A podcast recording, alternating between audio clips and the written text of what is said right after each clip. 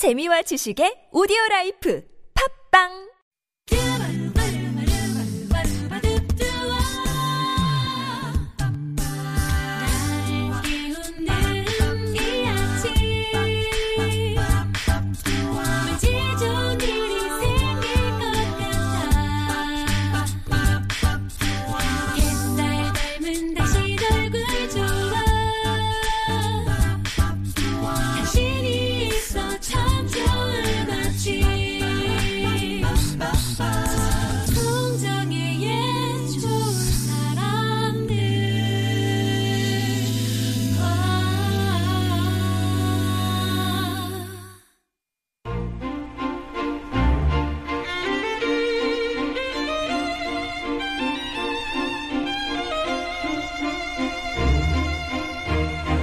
뇌를 연구하는 물리학자 정재승 박사는 젊은 날 스크린 키드였대요.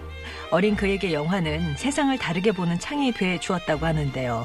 여러분 앞에 또 다른 세상이 펼쳐진 창문을 열어드립니다. 김세윤의 영화를 만나다 영화 읽어주는 남자 김세윤 작가 오셨습니다. 안녕하세요. 네, 안녕하세요. 예, 아, 또 다른 세상에 펼쳐지는 그 창문을 여는 그런 시간 김세윤의 네. 영화를 만나다. 오늘 개봉 영화는 어떤 거예요? 어, 오늘은 창문을 열어도 잘 안 보일 수가 있는데 아, 주인공이 무척 작아요. 아, 아, 네. 네. 어, 개봉 제목은 개미만 하죠. 네.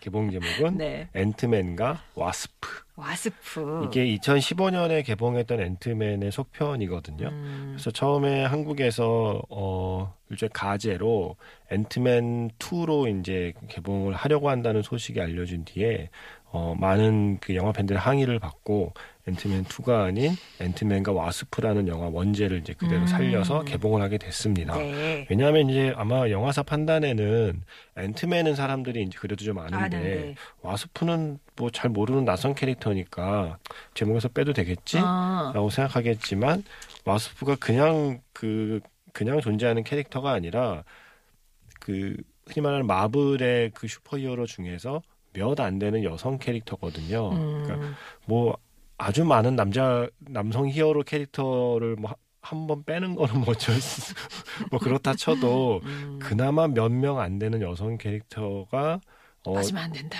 그치 거의 주인공 같은 비중으로 그러니까 그 투톱으로 영화에 등장해서 제목에까지 앤트맨과 와스프로 음. 등장했는데 그걸 굳이 빼는 그래, 그건 아니지. 이건 뭐냐라는 항의를 갖고 이제 앤트맨과 와스프라는 제목으로 이제 정식으로 개봉을 하게 됩니다.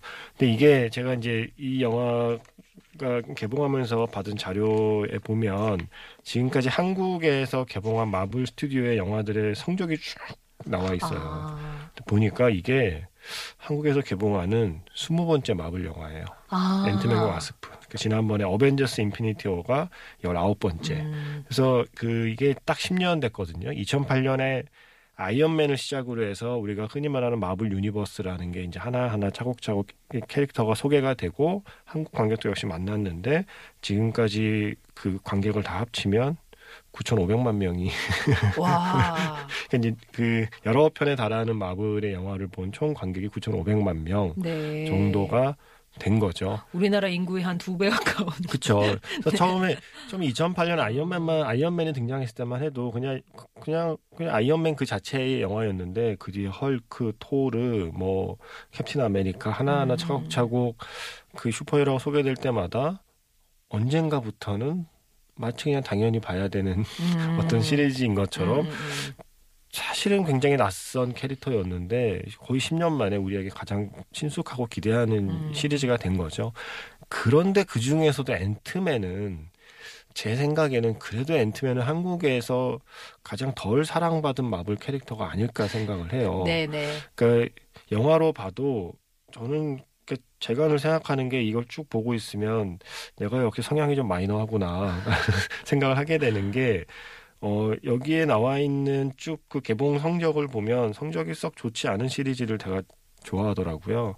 특히 가디언즈 오브 갤럭시, 아, 앤트맨, 아. 그리고 캡틴 아메리카 시리즈. 아. 사실 캡틴 아메리카가 뭐 토르나 아이언맨에 비하면 사실 한국에서 그렇게 또 사랑받는다고 보긴 힘들거든요. 음. 어, 어떤 의미에서는. 근데 제가 약간 그런 쪽에 한국에서 덜 흥행하는 마블 영화를 좀 좋아하는 취향인 것 같아요. 그래도 김세윤 작가는 앤트맨을 좋아하셨다는 얘기네요. 그 중에서도 특히 제가 가디언즈 오브 갤럭시와 함께 가장 좋아하는 캐릭터가 앤트맨. 어. 이었는데 속편이 나온다고 하니 네. 저는 그냥 정말 오- 올해 나온 마블 영화 어벤져스보다 사실 앤트맨을 더 기대하고 있었는데 네. 많은 분들에게는 뭐 어벤져스 봤는데 뭐 앤트맨까지 봐야 돼? 라는 느낌일 수도 있겠다는 아, 그럼 앤트맨이 왜 좋아요? 걱정이 들어요.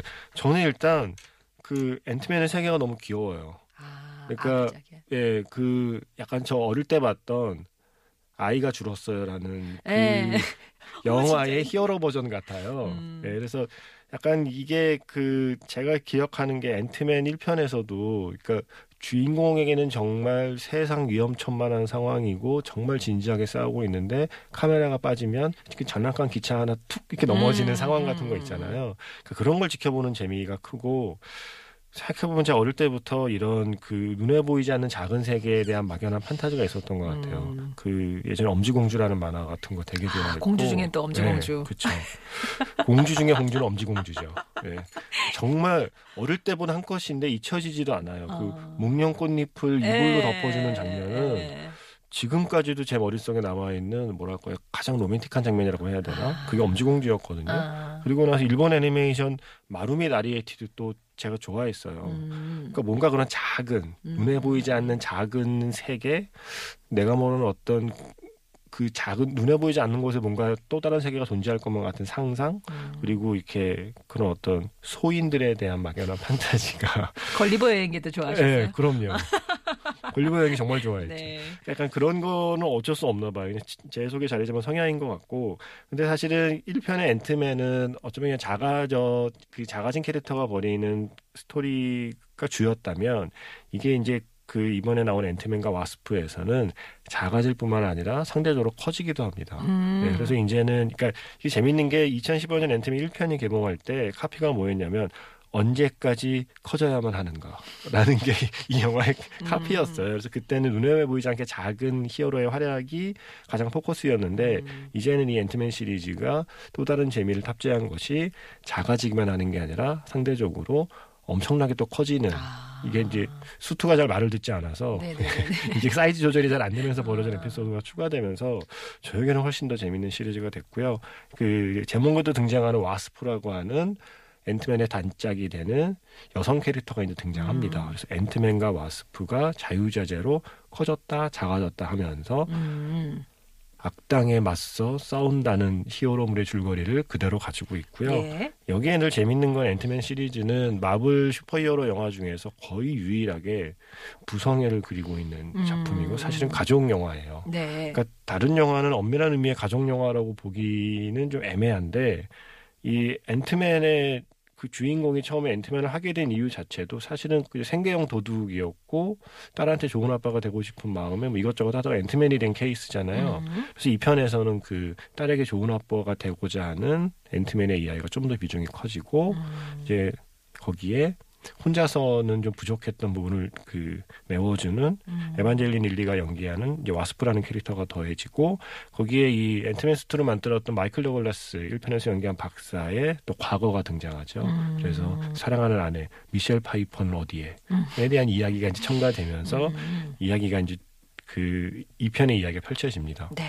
저는 재밌더라고요. 아. 저는 이게 참 재밌어요. 앤트맨 시리즈가. 앤트맨도 되게 개성 있는 캐릭터긴 한데 와스프도 네. 또 여타 다른 여성 캐릭터하고도 차별화되는 뭐 그런 점들이 있겠죠. 그쵸 멋있어요. 그러니까 이게 멋져요. 어벤져스 시리즈의 스칼렛 요한스는 그 그들의 팀원 내에서 어쩔 수 없는 섹스 어필을 하는 캐릭터로 사실은 그 음. 묘사가 되어 있거든요. 음. 그 본인이 그렇게 연기를 하지 않는다고 해도 그그 캐릭터의 성격 자체가 그런 걸 기본에 깔고 시작을 하는데 와스프 같은 경우에는 이제 그것이 자신의 무기가 아니라 음. 그냥 그야말로 그야말로 그냥 히어로예요. 그래서 음. 저는 지금까지 마- 마블 시리즈에 나온 수많은 여성 캐릭터 중에서도 이번 앤트맨에 나온 와스프가 선남선녀네요 네 캐릭터 중에 둘이 너무 잘 어울려요. 네. 그렇군요. 예. 자 오늘 개봉작으로 앤트맨과 와스프 만나봤습니다. 교통 상황 들으시고요. 다음 영화 함께 할게요. 금요일은 영화 이야기로 함께합니다. 김세윤의 영화를 만나다. 이주의 개봉작 가운데는 작아졌다 커졌다 사이즈 액션의 진수를 보여주는 앤트맨과 와스프 만나고 왔고요. 네. 어제 영화 가운데서 뭘 또 함께 볼까요? 음, 앤트맨과 와스프에서 어떤 키워드를 이어갈까 생각하다가 역시 앤트맨을 연기한 배우 폴 러드 로 음. 이어가야 될 것 같습니다. 네. 어벤져스에 수많은 배우들이 등장하는데 그 중에 가장 사람들이 잘 모르는 배우가 폴 러드가 아닐까 음. 싶고요. 사실 이 앤트맨 시리즈를 제가 좋아하게 된 이유가 뭔가를 생각해 보면 아까 말씀드린 그런 어쩔 수 없는 제가 좀 타고난 성향, 음. 그 엄지공주를 좋아했던 아이가 커서 앤트맨을 좋아하게 되는 것이 사실은 첫 번째 이유이기도 하지만 두 번째는 앤트맨 시리즈의 이 조합이 좀 특이해요. 이 앤트맨 시리즈를 만든 사람들의 조합이. 네. 그러니까 보통 우리가 다른 마블의 슈퍼히어로물 감독들을 보면 뭐 액션 영화를 찍던 사람, 뭐 스릴러를 찍던 사람, 뭐 SF를 찍던 사람 다양한 그런 그 장르 영화 감독들이 주로 이제 그 마블 시리즈를 만들어 왔는데 음. 특이하게도 앤트맨의 감독은 코미디 감독이거든요. 음. 그러니까 이게 그리고 사실은 폴 러드도 코미디 배우고 네. 또 본인이 코미디 각본을 쓰는 각본가이기도 하고 그래서 이 앤트맨 시리즈에는 폴 러드가 공동 각본가로 이름을 올리고 있어요. 음. 그러니까 코미디 각본을 쓰면서 코미디 연기를 하던 배우와 예스맨이라고 하는 그 짐 캐리 나왔던 영화죠. 음. 예스맨이라고 하는 그 정말 재미있는 코미디를 만든 페이튼 리드 감독이 그 함께 의기투합을 하고 거기에 그 폴러드와 함께 앤트맨 시리즈 각본을 쓴 크리스 맥켄나라는 사람도 코미디 작품 을 원래 쓰던 각본가예요. 그러니까 코미디를 만들던 사람들이 모여서 마블 슈퍼히어로 영화를 만든 게 앤트맨 시리즈거든요. 아, 그래서 제가 그걸 더 좋아하나 봐요. 어. 앤트맨 시리즈가 갖고 있는 어떤 그 배경이 좀 다르긴 다르네요. 네, 그래서 예. 앤트맨 시리즈를 만든 사람들의 조합이 약간 좀 마블 시리즈에 쭉 조합을 놓고 보면 가장 좀 눈에 띄는 조합이에요. 저에게는. 그러니까 음. 코미디를 만들던 사람이 만든 슈퍼히어로물이 갖는 어떤 미덕 같은 게 있거든요. 음. 기본적으로 즐겁고 재미있고 어, 유치하지 않은 유머 그리고 누군가를 불편하게 하지 않는 유머를 보여주는 작품이라서 제가 앤트맨 시리즈를 좋아하기도 하거든요. 네. 근데 그 뭐 감독과 각본가도 중요하지만 역시 그러한 그러니까 그들이 만들어 놓은 코미디 그러니까 코미디가 가미된 마블 히어로의 캐릭터를 잘 연기하는 폴 러드가 없으면 음. 사실 앤트맨의 매력이 살아나기 힘들죠. 그래서 음. 제가 좋아하는 폴 러드의 또 다른 코미디 영화 한 편을 오늘 소개해 드리려고 합니다. 음. 그러니까 앤트맨을 보시고 어, 이 잘생긴 배우 근데 별로 이렇게 늘 이름은 잘 기억에 남지 않는데 잘생긴 배우 궁금한 그 궁금증이 생기셨다면 음. 어떤 영화를 찾아보면 좋을까 하는 분께 추천해 드리는 영화고요. 2011년 작품이고 음. 제목이 Our Idiot Brother. 이건 아, 뭐 아. 쉽게 설명드리면 그냥 우리 바보 형, 네. 바보, 우리 바보 동생. 코미디 영화예요. 네, 어. 이거 뭐 제목 자체가 네, idiot이 들어가는 영화치고 코미디가 아닌 영화를 찾기가 쉽지 않죠. 예. 인도 영화 중에 세 얼간이. 세 얼간이의 그 원래 제목이 Three Idiot이잖아요. 예, 예. 마찬가지로 이 영화의 그 제목은 아주 정직하게 원래 제목을 그대로 읽었습니다. 음. Our Idiot Brother. 예. 2011년 작품이고요. 음. 이 일단 이 폴 러드가 뭐로 유명하냐면 크게 이제 두 가지로 유명해요. 첫 번째는 최강 동안 아. 할리우드 배우 중에서 가장 그 그러니까 우리가 흔히 말하는 동안의 그 대표 배우로 늘 원래는 꼽혀요. 그러면 실제 나이가 얼마? 1969년생이에요. 아. 근데 그 앤트맨 시리즈를 봐도 나이가 어 이제 쉰이라고 하는 게 어. 믿기 힘들 만큼 할리우드 배우 특히 그 이런 표현 쓰면 옛날 사람 같지만 서양 배우 치고는 예. 예. 서양 배우. 네, 서양 배우 치고는 그 나이에 아. 비슷한 연배 어떤 다른 배우를 떠올려 보면 어. 굉장히 동안이죠. 어. 그 조시 브롤린 보다도 형 아닌가요? 제가 이거 그 제, 가 이걸 좀, 좀 찾아봐야 되지. 조시 브롤린하고 예. 아마 아마 나이가 거의 비슷할 거예요. 근데 얼굴을 비교해 보면 완전히 차이가 아. 나거든요. 그리고 이제 두 번째로 유명한 게 뭐냐면 우리가 기억할 만한 앤트맨 이전의 폴러드 작품에 제일 유명한 건 프렌즈였어요. 음. 그 시트콤 프렌즈. 음. 프렌즈에서 피비와 결혼하는 남자.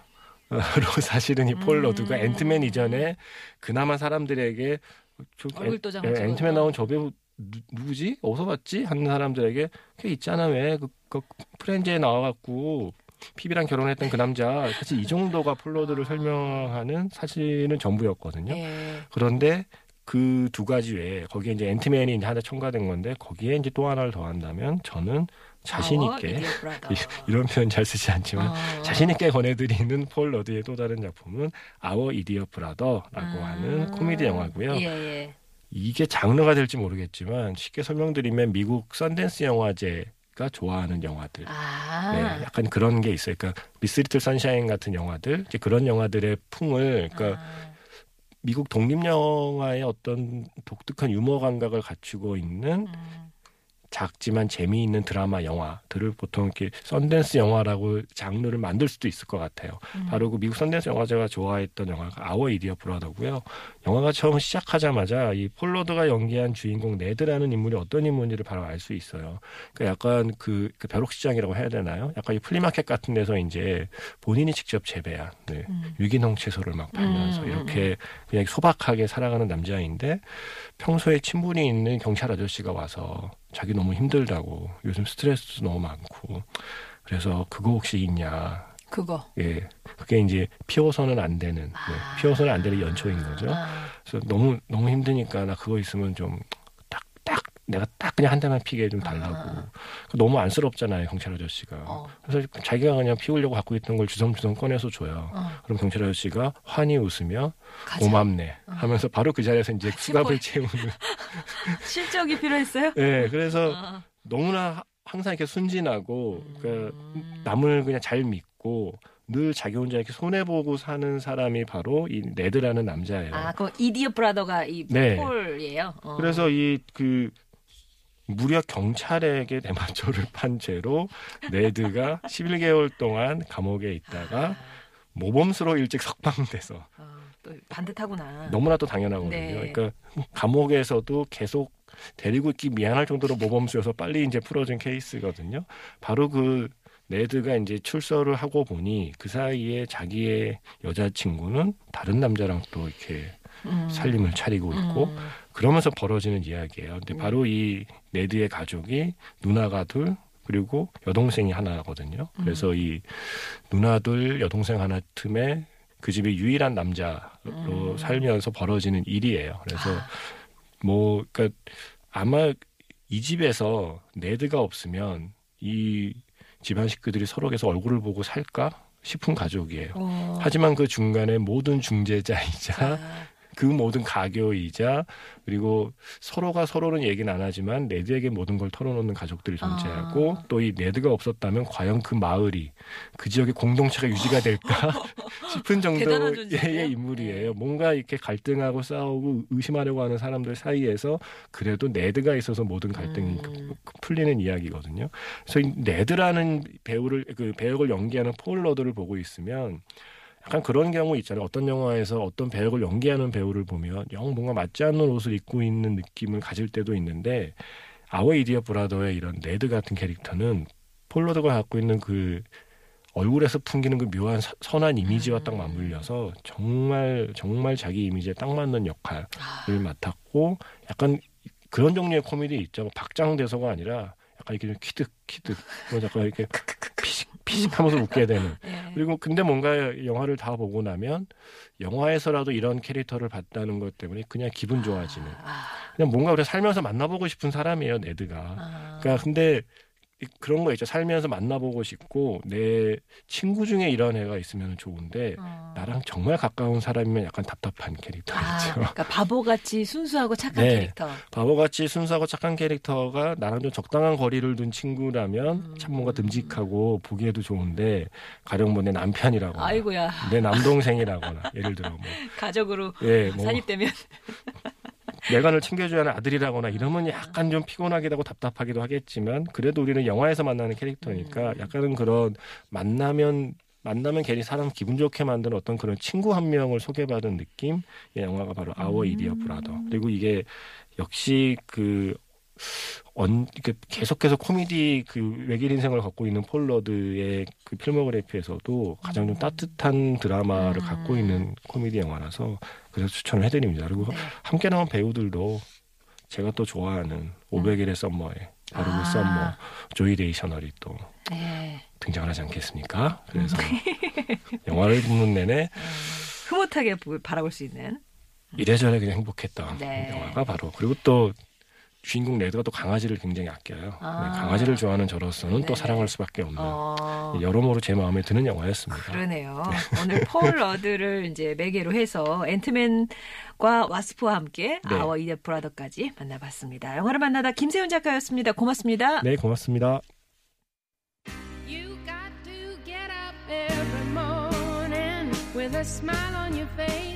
아워 이디 브라더 웨스트 가운데서 한 곡 들을게요. 캐롤 킹입니다. 뷰티풀.